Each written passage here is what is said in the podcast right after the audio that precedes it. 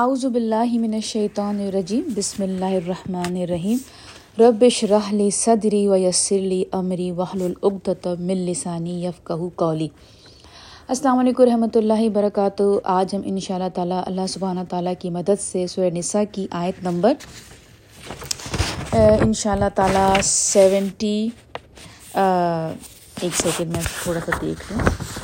جی تو ان شاء اللہ تعالیٰ ہم سیونٹی ون سے لے کر سیونٹی فائیو تک کریں گے۔ ان شاء اللہ تعالیٰ اور جہاں جہاں لیسن نکالنا ہوگا، اپنے لیے وہاں لیسن نکالیں گے۔ تو چلیں سب سے پہلے میں تلاوت کرتی ہوں۔ آیت نمبر سیونٹی ون کی۔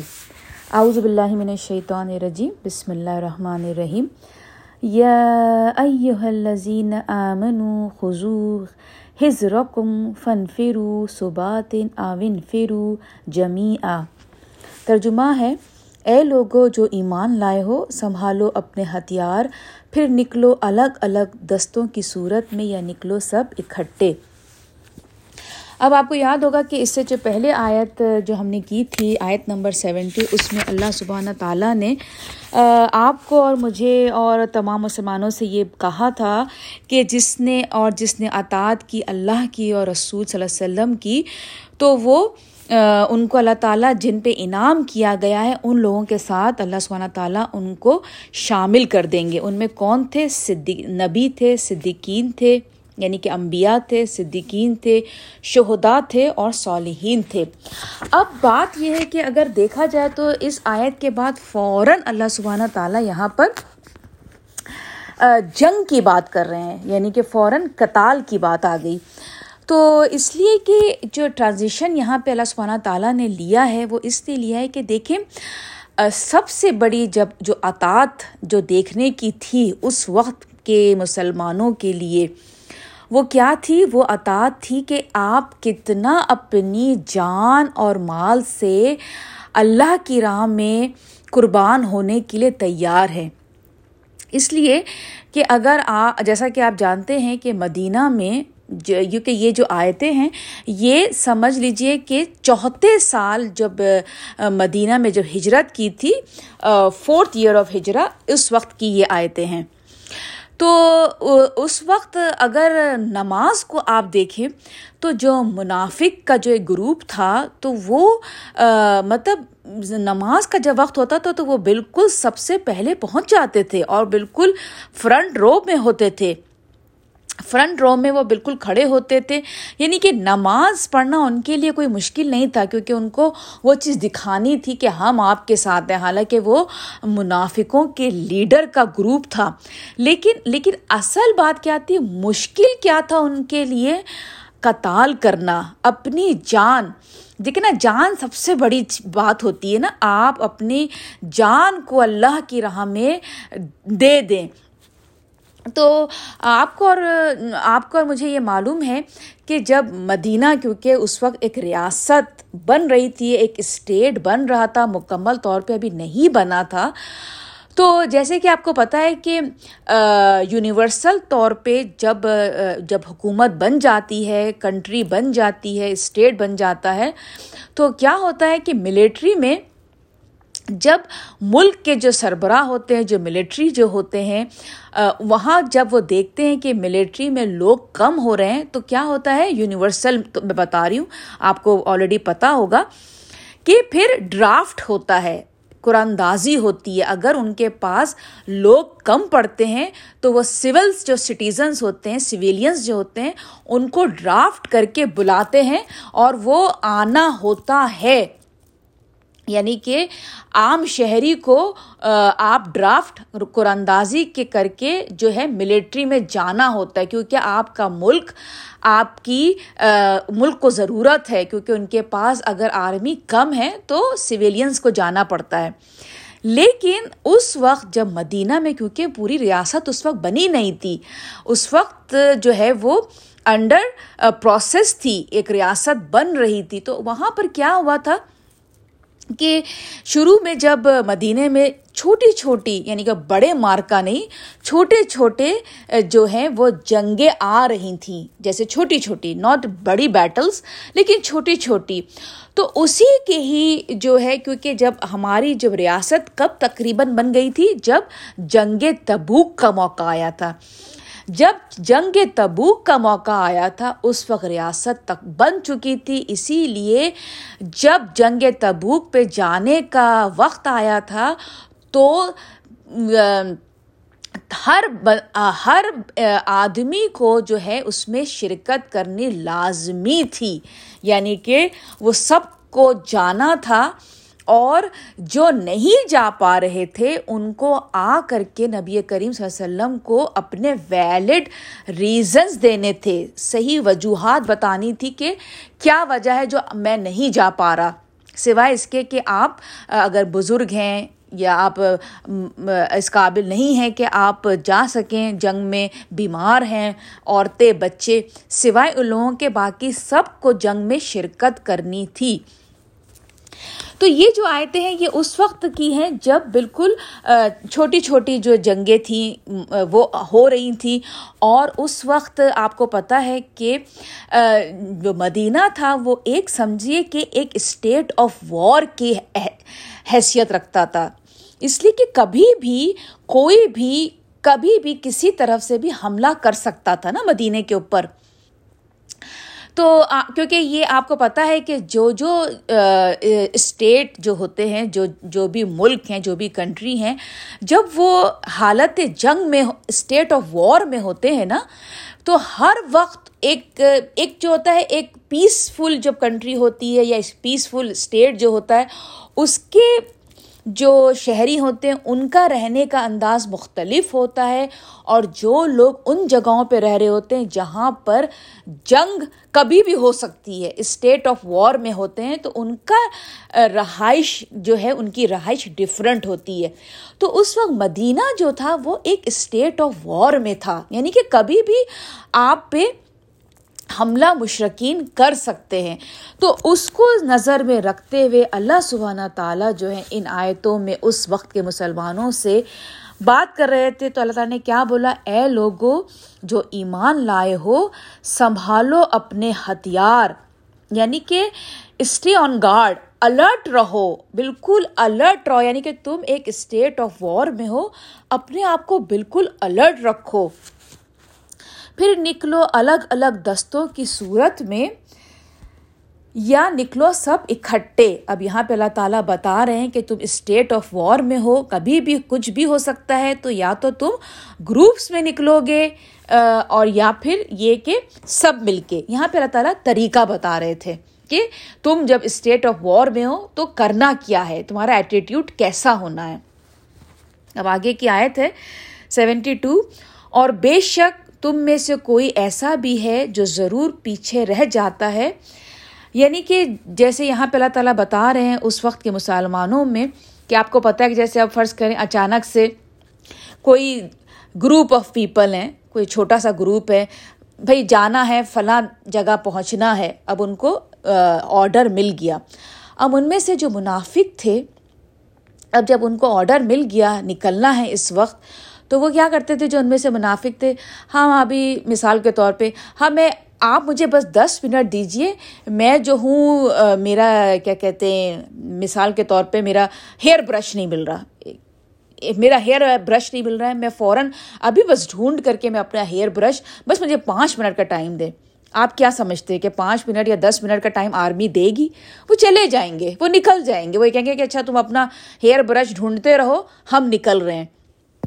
تو وہاں پر وہ جو منافق تھے وہ بالکل اسی طرح سے ہیلے بہانے جان بوجھ کے دیکھ کر کے رک جاتے تھے اور آرمی نکل جاتی تھی۔ تو پھر ہوتا کیا تھا؟ ہوتا یہ تھا کہ اور بے شک تم میں سے کوئی ایسا بھی ہے جو ضرور پیچھے رہ جاتا ہے، پھر اگر پہنچتی ہے تمہیں کوئی مصیبت۔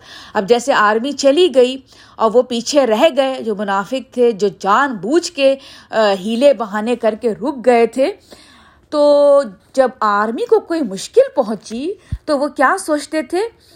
تو پھر اگر پہنچتی ہے تمہیں کوئی مصیبت تو کہتا ہے، بے شک احسان کیا اللہ نے مجھ پر کہ نہ ہوا میں ان کے ساتھ حاضر معاہم شہیدہ یعنی شہیدہ مطلب شہید۔ یا میں نے اپنے آنکھوں سے نہیں وٹنس کیا یعنی کہ جب ان کو مشکل آ گئی تو کہتا تھا الحمد للہ میں ان کے ساتھ نہیں تھا، ورنہ یہی حال میرا بھی ہونا تھا۔ یعنی کہ شہید ہونے سے اس کو وہ یہ کہہ رہا ہے کہ میں الحمد للہ میں شہید نہیں ہوا، یا میں نے اس خوبصورت موقع جو کہ اللہ رب العزت اور رسول وسلم کے سامنے ایک خوبصورت جو کام تھا، جو موقع تھا، اس سے وہ نہیں کر پایا تو اس پہ وہ الحمد للہ کہہ رہا ہے کہ اللہ کی بہت بڑی بلیسنگ ہو گئی مجھ پر۔ اور آگے جو ہے، اللہ تعالیٰ بتا رہے ہیں، اور اگر پہنچتا ہے تم کو فضل اب کیا اللہ تعالیٰ کہہ رہے ہیں کہ اب جیسے آرمی چلی گئی، اب انہوں نے وہاں پہ جس مقصد سے گئے تھے، انہوں نے وہ مقصد حاصل کر لیا، ان کو بہت سارا اسپوائل آف وار مل گیا، پیسے مل گئے، سب جیت کر کے آ رہے ہیں۔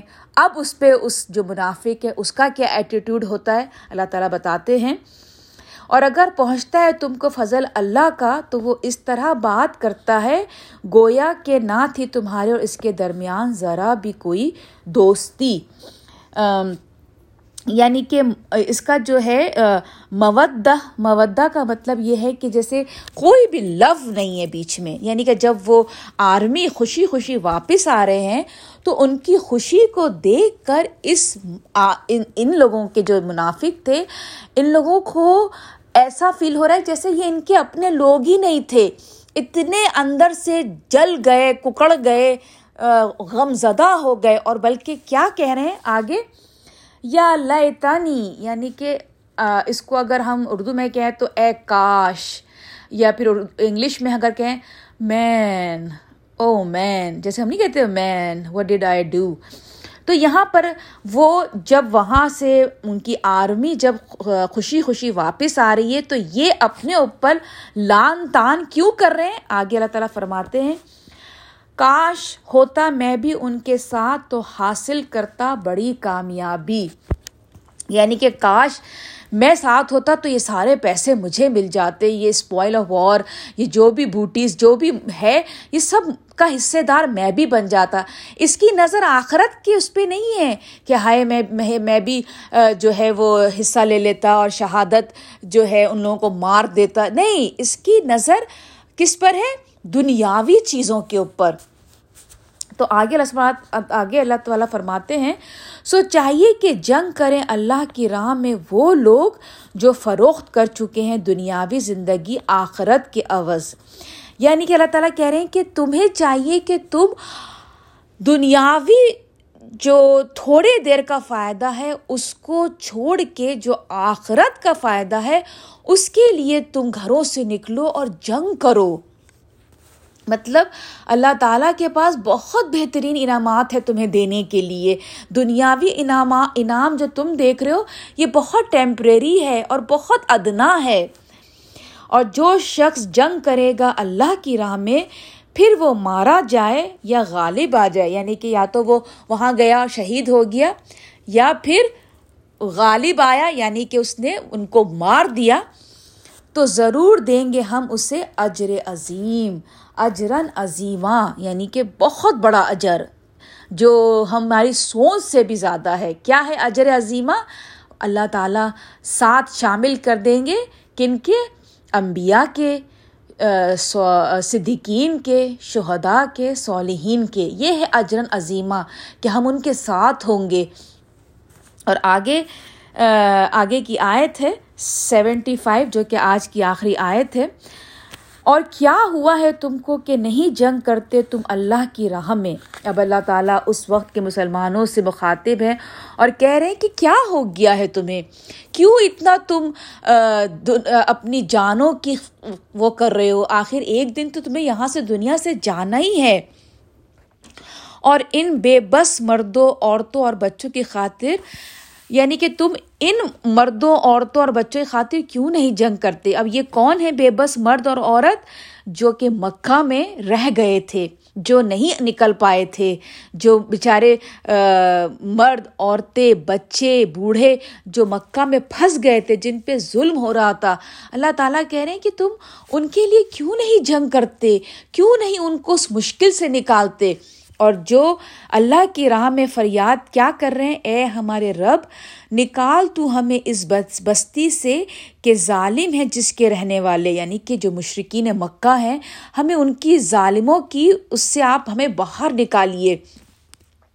اور بنا تو ہمارے لیے اپنی جناب سے کوئی حامی ولین یعنی کہ ولی، مددگار، اللہ کی طرف سے مددگار۔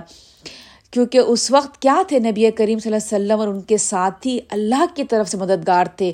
اس وقت وہ والنٹیئر جنگ کر رہے تھے۔ یہ نہیں تھا کہ ان کے اوپر ہر ایک کو بلایا جا رہا تھا۔ نہیں، اس وقت جب شروع کی جو جنگیں تھیں، وہ سب اپنا والنٹیئر جنگ کر رہے تھے۔ جا اپنے جانوں کو اللہ سبحانہ تعالیٰ کی راہ میں، کہتے نا ہتیلی کے اوپر رکھ کے اپنی جان نکلتے تھے۔ اپنے فیملی کو اس طرح سے خدافظ کہتے تھے کہ اب ان شاء اللہ ملاقات ہوگی، یا تو جنگ میں جیت کے یا پھر شہید ہو کے اللہ سبحانہ تعالیٰ کے پاس۔ تو اس حالت میں اللہ تعالیٰ بتا رہے کہ وہ جو لوگ جو مکہ میں رہ گئے تھے بیچارے، وہ اللہ سے اس طرح دعا کر رہے ہیں۔ اور بنا تو ہمارے لیے اپنی جناب سے کوئی مددگار۔ یعنی کہ وہاں پر جو ہے وہ کہہ رہے ہیں کہ اللہ تعالیٰ نصیرن ایڈ اپنے پاس سے، اپنے پاس سے ہماری مدد کیجیے اللہ تعالیٰ سے وہ لوگ دعا کر رہے ہیں جو مکہ میں بیچارے پھنس گئے تھے، ظالموں کے ہاتھوں۔ تو ان کے لیے اللہ سبحانہ تعالیٰ سے وہ دعا کر رہے ہیں۔ تو اللہ تعالیٰ جو ہے وہ اس آیت میں بتا رہے ہیں اور اس وقت کے منافقین سے یہ کہہ رہے ہیں کہ تمہیں کیا ہو گیا، کیوں تم نہیں نکلتے اور جنگ کرتے اور ان کی مدد کرتے۔ تو چلیں، یہیں پر ہی میں اپنی تفسیر ختم کرتی ہوں۔ جو کچھ بھی ٹھیک تھا وہ اللہ سبحانہ تعالیٰ کی طرف سے تھا اور جو کچھ بھی غلط تھا وہ میری طرف سے تھا۔ اپنی دعاؤں میں مجھے اور میری فیملی کو شامل رکھیے گا۔ آپ بھی میری ہر دعا میں شامل رہتے ہیں۔ السلام علیکم ورحمۃ اللہ وبرکاتہ۔